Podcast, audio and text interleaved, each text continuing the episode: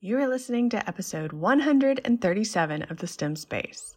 In this episode, we dive into the frustrations college professors express about the way engineering is taught in K through 12 education that are leaving students ill prepared for higher education. Tune in to hear about this disconnect between K 12 and college level engineering, as well as some of our experience from the Space Exploration Educators Conference. Hey, I'm Claire. And I'm Natasha. From college roommates to co founders of Vivify STEM, Pull up a seat as we discuss our experiences as aerospace engineers, teachers, moms, program directors, curriculum writers, graduate students, and friends. this is the STEM Space Podcast. Hey, Natasha. Hey, Claire. Where are you right now? I am uh, sitting in a hotel with you. We're together. you should are- clarify. We are at the Space Exploration Educators Conference at NASA Johnson Space Center, in Houston, Texas. the most amazing PD for teachers. It's our happy place. Yeah, we've. This is our seventh, eighth year. We should probably calculate, I'm not sure, but around there. but it's something that I look forward to every year. You, the first time uh, you went, Mm-hmm. you called me afterwards from your car crying. Mm-hmm. I don't cry, but so this was a big deal. You were so inspired. And yeah, every year I feel like this is our people. It's all these teachers that are so passionate about teaching and incorporating space exploration. We get to meet, I mean, really cool people. we just met somebody from China, Yeah. and he was so passionate about bringing STEM and space to his home country. Yeah. and At the time of this recording, it's actually Chinese New Year. So Oh, happy New yeah. Year. Year of the Dragon. Yes. so that was really cool because he gave us like a pin from China and a little astronaut Chinese. He said it was Chinese astronaut, hmm um, which is probably most of the astronauts that you can buy from this. I mean, they had probably helmets and all from China. so So, but yeah, it was really cool. He was super kind and really passionate about bringing more STEM education, quality STEM education to China. And that's just the, there's just so much networking that happens here. We have a teacher that's going to be joining us for lunch tomorrow that's from South Africa, which is amazing. So it's it's just so cool. And then we of course have sessions that we go to, um, professional development sessions that are led by teachers, by engineers, by industry people. And we get to learn lots of stuff and by astronauts. astronauts, yeah. Don't forget that. Which they don't announce which ones are going to have astronauts usually because they fill up really fast. So apparently there was one that had Don Pettit in it, and I'm really sad that I didn't know and they didn't announce it. But that's okay because I got to talk to Dottie, um, astronaut Dottie today, which was really cool. So they had a panel this morning of educator astronauts, Joe Acaba, um, Barbara Morgan. Just it was so It was amazing. amazing. Yeah. What have been your big takeaways at SEEC this year Well, so far? I always love dancing the night away. So tonight was the banquet. And usually conference banquets are really lame. I have to say. Like you eat some okay food and you sit down. It's very formal. Mhm. And you're kind of stuck at a table with people you don't really care to talk to. I don't know. That's been my experience in other conferences. Mhm. This one, you are at the visitor center of NASA JSC. So it's NASA After Dark. And the whole Yeah. place is just magical because you have like the ISS and the Orion and like this big moon globe. in a Mars landscape that you can walk through, Mhm. and there's real spacesuits that were worn by the Apollo astronauts. Space toilet. there's a space toilet. yeah, not one like it that you use. It's on display. Right. Uh, but all the exhibits that you would come see if you come to Houston, the Space Center at Houston, we get to have a banquet there, and then we get to dance for hours. How many hours? Many hours. We're, we're pretty tired, but that was so fun. and we discovered so we've been coming here for ma- many years and apparently they've always had this but we discovered in some far off corner of the space center there was karaoke that was happening That was mind blowing. It was like in a hidden part of the museum. And I, we did not participate this year, but Next time. next time, yeah, we got to find our song and rehearse. I feel like, but you can't tell if you're listening to this, but my clothes are really loud. they are. I'm I'm very sparkly. So what, what my favorite part, not my favorite part, but a good moment. one of the great things about SEEC is that you can dress um, wild. like Miss Frizzle. Yeah. there you go.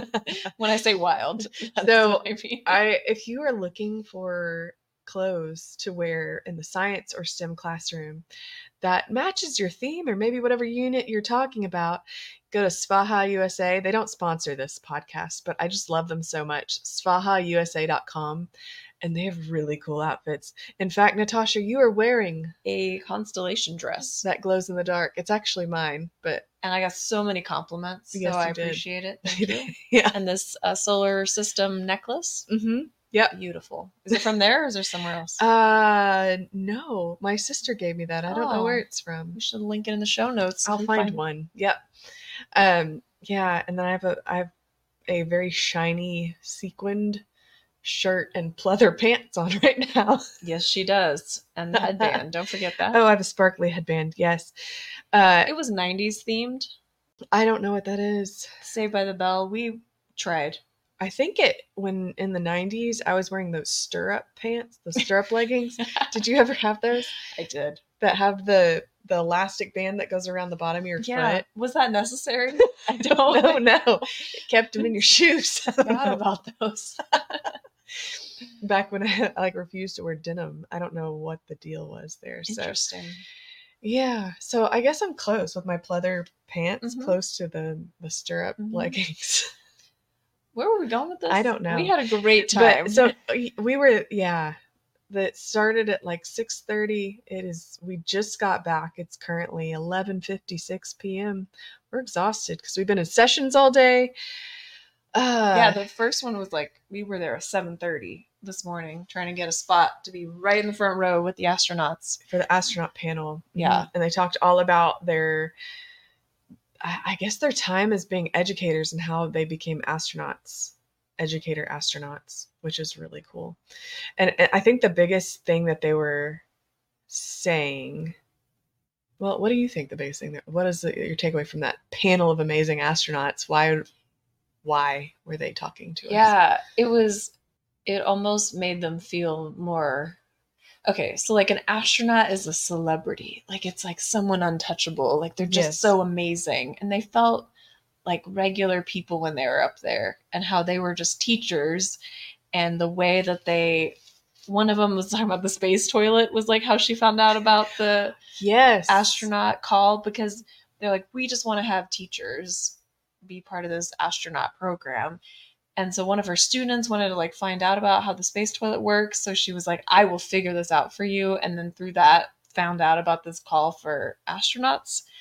Um, and just like the way they got to where they are now, and they kept saying, there's no way this would ever happen. Like they they looked at the call for astronauts, they're like, this would never be me. But I always tell my students, dream big, go after your dreams. So I should actually take my own advice.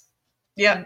Every one of them said that in their own way. Yeah. And I think that one of the coolest things now is we have somebody who's rooting for educators in the space program because the head of the astronaut office is Joe Acaba, who's one of the educator astronauts. So I'm feeling like there's going to be a lot more education um, in happening in space and there's just so many resources that we're gaining that we're going to have to link in the show notes uh, for educators. Free resources and um, ways to learn about how you can bring more space into your classroom which we do a lot. Like that's our i mean that's Our thing. our thing. That's what we mostly do.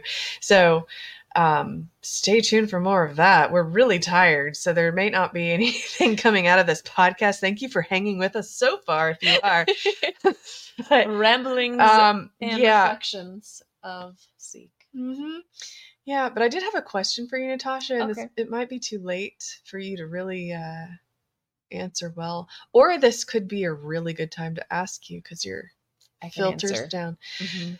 Uh, Uh oh. so I was thinking about baseball.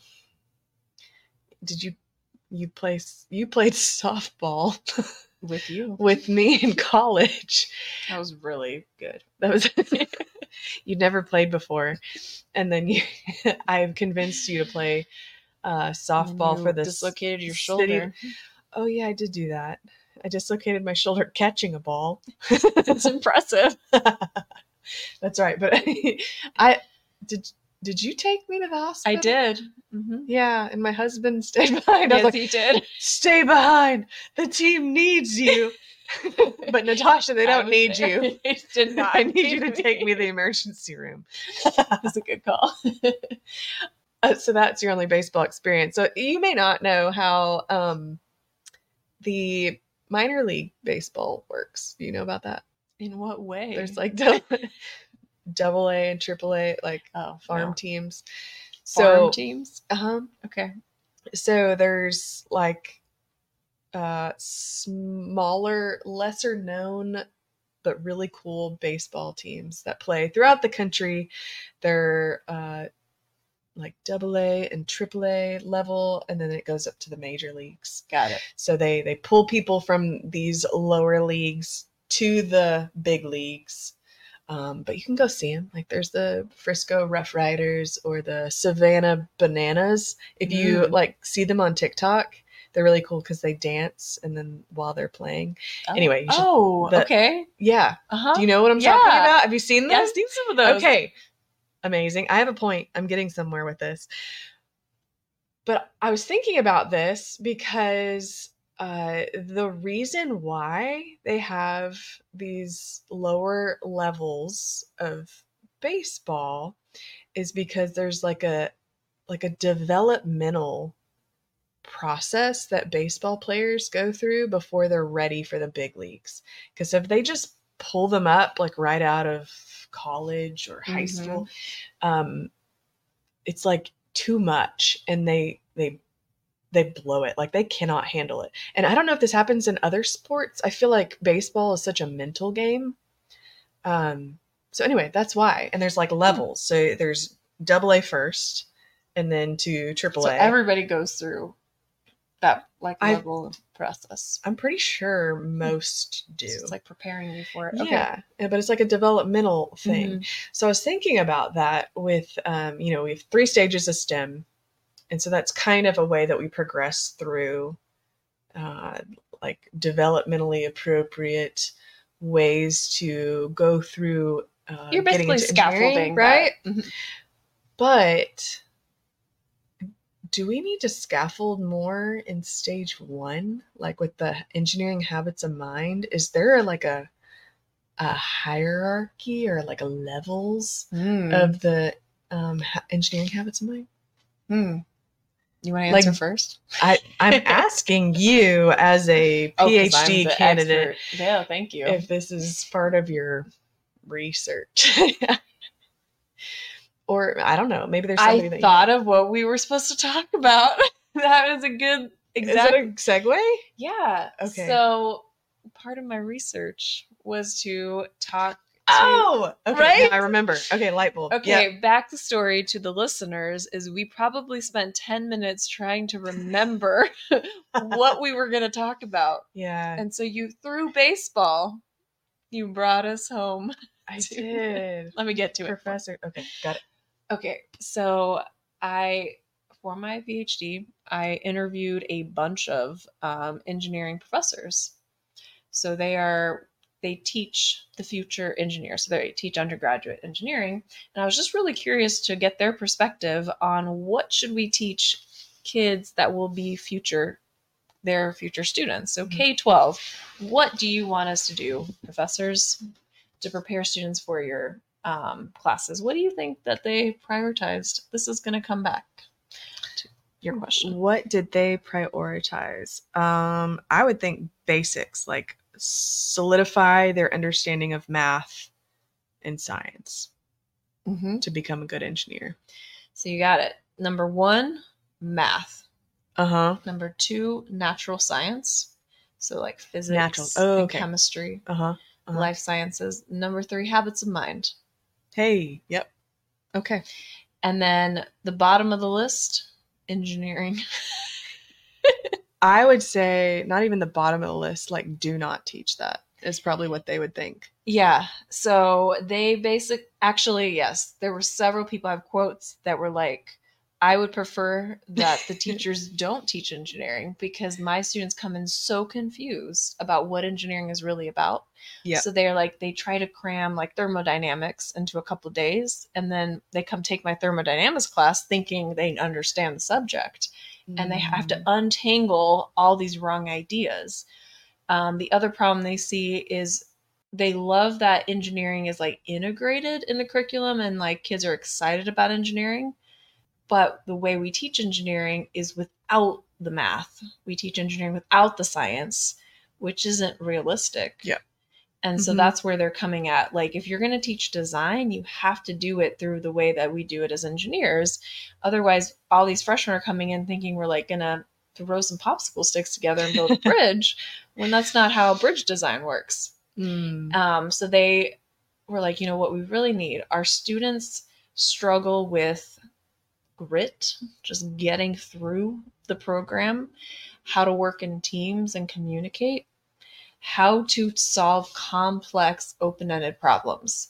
They're like, they're really good at these like simple calculations. Number one step, do this, do that, do this.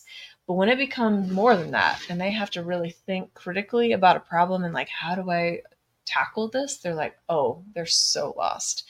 They're like, so leave the engineering to us, but if you could help prepare us, those students, to be better thinkers, like critically solve problems, that would help us. And I think that takes 12 years, right? So my point Yeah. was yes, I agree with you. And I know you have a lot to say on like creativity side. Uh-huh. Um, but I think just problem solving, how do we teach kids to be better problem solvers is not necessarily, oh, they solved a problem. you know what I mean? It's not that simple. Yeah. And how do you like build all of these steps and how do you make things more complex? I don't know. I don't know what the best way to do it, but I think there do need to be stages with the stages. Stages within the stages.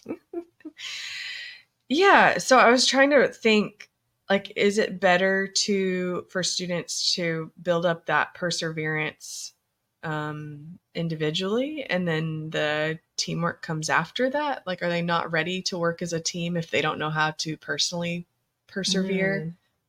They need grit first and then um communication next before they and then do the communication collaboration. maybe but also each one of those is a very rich skill set right so like communication could be drawing verbal Mhm. written like there's so many Mm, little th- yeah. aspects to it in the same way like you have your creativity tools right Mhm. creativity comes in so many different forms and ways that we can teach it um, and like creatively attacking a problem yes. is very different than creating a mission patch logo. Right. There's just so many different things like layers of these skills and different context. And so one is just giving the opportunities to have experience in that. But as a skill you want to model it. So like with creativity you have these creativity tools Mhm. and you're showing them whenever i say brainstorm here's what i actually want you to do. Because most times when we do stem challenges we're like come up with a solution. That's what i do. I'm like figure it out. And i know you have like actual strategies to yeah. coming up with the idea. Well, because it's uh, this is something that you know when I I have a creative creative studies minor I got as a bachelor uh, bachelor? With my bachelor's degree. Whatever. I guess I was kind of a I don't know Bachelorette. bachelorette. As a bachelorette, I got a creative studies minor. And when people would always people would ask me what that is, and do you know what they uh, would always say that it was? What they thought it was? I mean, I know. I You guess I know what it is, it so it's hard. Yeah, Yeah. they'd be like, "So is that like coloring?" No. it's like, "Yep, aerospace engineering degree and a minor in coloring." That's what I did. I was like, "No, it's a way of thinking outside the box. So it's a way to um, approach problems from different perspectives, way to step back from a problem, and what tools can you use to uh, create different pathways in your brain. So that's what my uh, master's degree is in is creativity and cognition and the cognition part is the developmental part the learning part and how you can process and creatively think about problems. So something that was taught in several of my creativity classes was creativity is a muscle. It's you always hear people say well i'm not creative. It's like no that's like saying you're not strong it's like well that's that's a how to build that strength that's yeah. a variable that you can change that you can work on. And so that's what we do um, what i do in my classroom teach model how to brainstorm and say okay this is what we're going to do. I want you to just write down all the ideas that you have. I want you to pick two ideas see how you can combine them like they could be totally random or we just model by looking around the classroom and saying okay i want you to come up with an invention right now. Give a word to your uh, person right next to you. Name a noun. Let's combine those nouns. Or how can you use uh, this object in this way? Like for fashion and just ways to rethink your world um, because we're every other class in school is a procedural, right? So math, this is how you do a problem. This is how you approach it. It has step by step by step. Um, uh, how you write things. This mm-hmm. is how you write a paragraph or do the chunks or whatever. But that's that's not how engineering can progress our society. Mm-hmm. We have to be able to think differently than how it's been done before. Otherwise, you're just going to get to the same solution or problem. Right. So I don't know. Creativity is such a broad thing. That's what I mean with each bucket. They're so broad, right? Like problem solving. Mm-hmm. That's a big word and means yes. a lot of different things. And there's a lot of overlap, mm-hmm. like communication and collaboration. Those are almost the same word. Right. uh, so yeah, I don't know. Yeah. I was just thinking with my own students, since I teach kindergarten up through, I have a 10th grader right now, and we'll my school will be expanding into 10th grade next year thinking how can i make sure that i haven't missed something i haven't uh, like if my students my first graders need more practice with perseverance before we're really hitting stage 2 mm-hmm. Like, is there? What I mean? Well, okay. So what I learned is um, I, I had like this real mind shift whenever I was taking this grad class on how to teach science, mm-hmm. and we sat and wrote our goals for our students. And everybody just brainstormed ideas. I guess it's a creativity, open ended kind of exercise. And we all wrote all basically the same goals. We realized that everybody was like getting to the same place. Like, yeah, we want them to learn science, of course, but we want them to think critically. Mm-hmm. We want them to problem solve. We want them to be able to communicate. Like, these are all goals that all teachers have for their students, regardless of the subject. Right. Yeah. Um, so, how we teach the subject is the key. So, whether we're doing math, whether we're doing science, whether we're doing history, the way it's that hands-on minds-on approach which we actually heard from one of the astronauts yep. um, that helps us get to these skills. And so if you're even if you're teaching history like you ask them these open-ended questions and have a debate in your classroom. When we teach science we want to do like scientific inquiry right? When we do engineering we do these design challenges. And the way we structure the class is we get the students involved and engaged with the content. They're driving the learning and in that process, they have to be creative. They have to be solving problems. They have to be persevering through it. So it's almost like how you create your classroom environment and learning is going to accommodate all these skills. Mm-hmm. And I don't think we always have to be so intentional for each one. You don't have to name it. Right.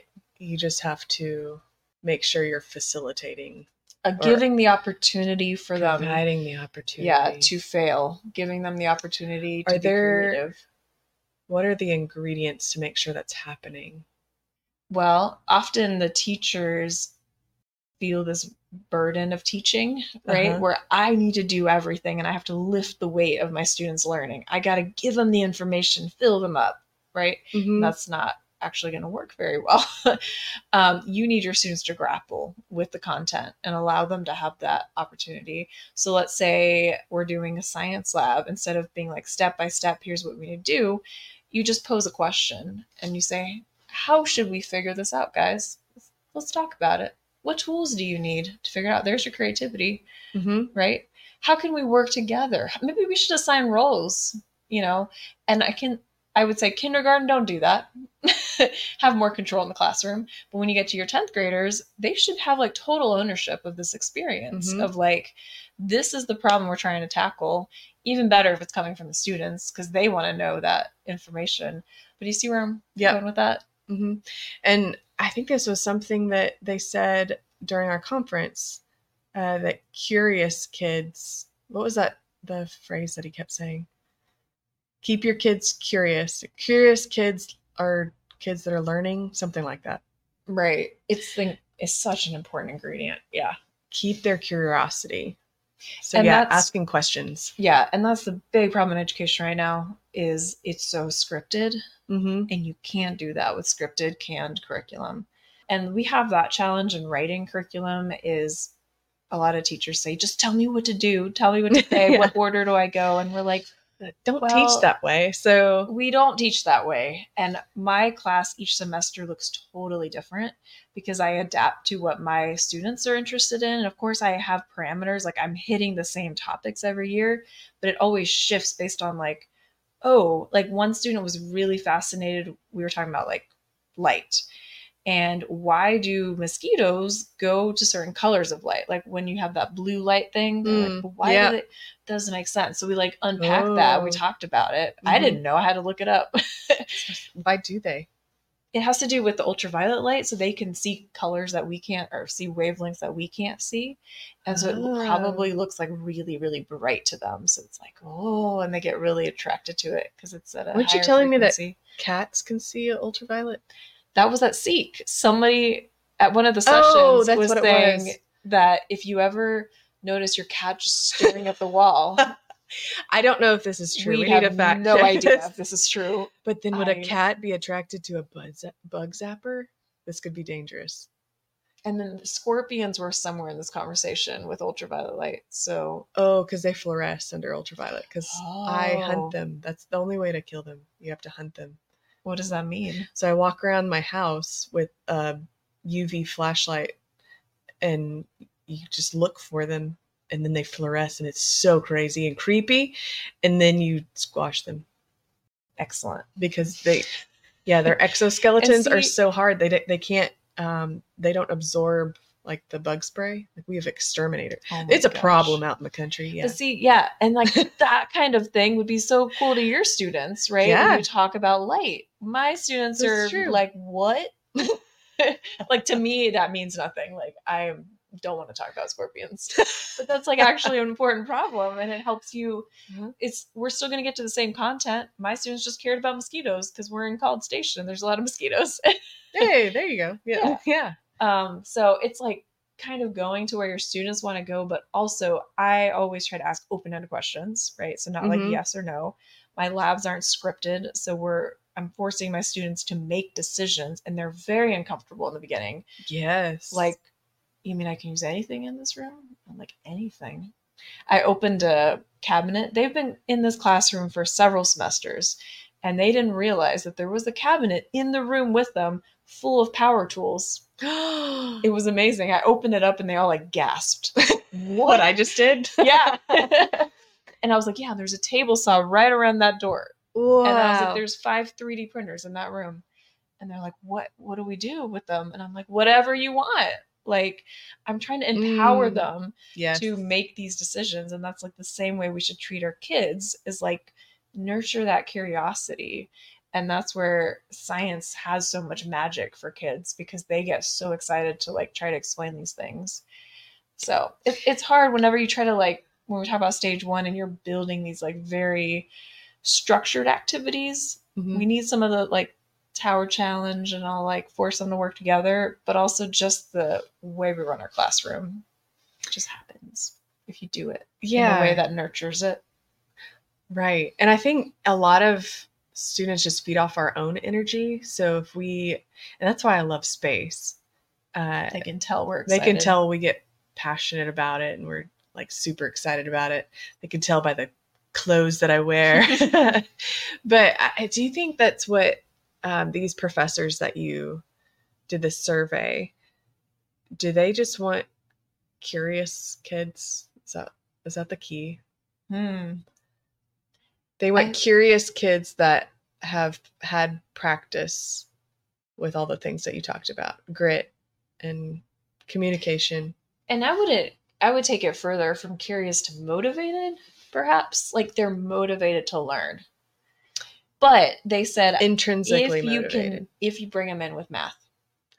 Oh, math, okay. math, math. Like I had one just in all caps wrote it five times. Math, math, math. Yeah. They were like, and there's a lot of data. So A and M did a survey, or they had all the incoming freshmen. They take this math exam, Mm. and they said the number one indicator of whether you'll graduate engineering is how you scored on that math exam. There's like a threshold, or if you're under it, they're like, you shouldn't even try because it's so hard to catch up. Basically, they tell you Oh, go take all these remedial classes, then come back. Okay. So they're almost really emphasizing math over science. And so Mhm. while science is number two, math is above and away number one as like the most critical thing an engineer needs. And guess what? Engineering is in science in our K 12 program. That's right. we don't pair it with math very often beyond like, let's do a data table. You're right. There's Mhm. never numerical quantitative analysis, like really the way engineers do. And so I think it's actually shocking for the students who come in and they're like, what do you mean all my classes were just doing math? Like yeah. every class we took, from thermodynamics to physics to everything propulsion math. to orbital mechanics. Mhm. Everything was math. You're Mhm. right. it was very little very few concepts that we really needed. Huh. And then it was like, how do we take this one concept of like heat transfer? You and know, then and here's your equation. do all the analysis of how does the heat move in a room or like the beam. Just like it's a lot of math. It's all math. Yep, you're right. And I think if we if we propose it to students in a way that's a, applied, Mhm. then they really get that depth of math. But they do need that the basics too. because it takes years to build up those skills. You can't just like I'm going to learn calculus, you know, without having all the algebra and trig and yeah, pre-cal. It's Mhm. really hard.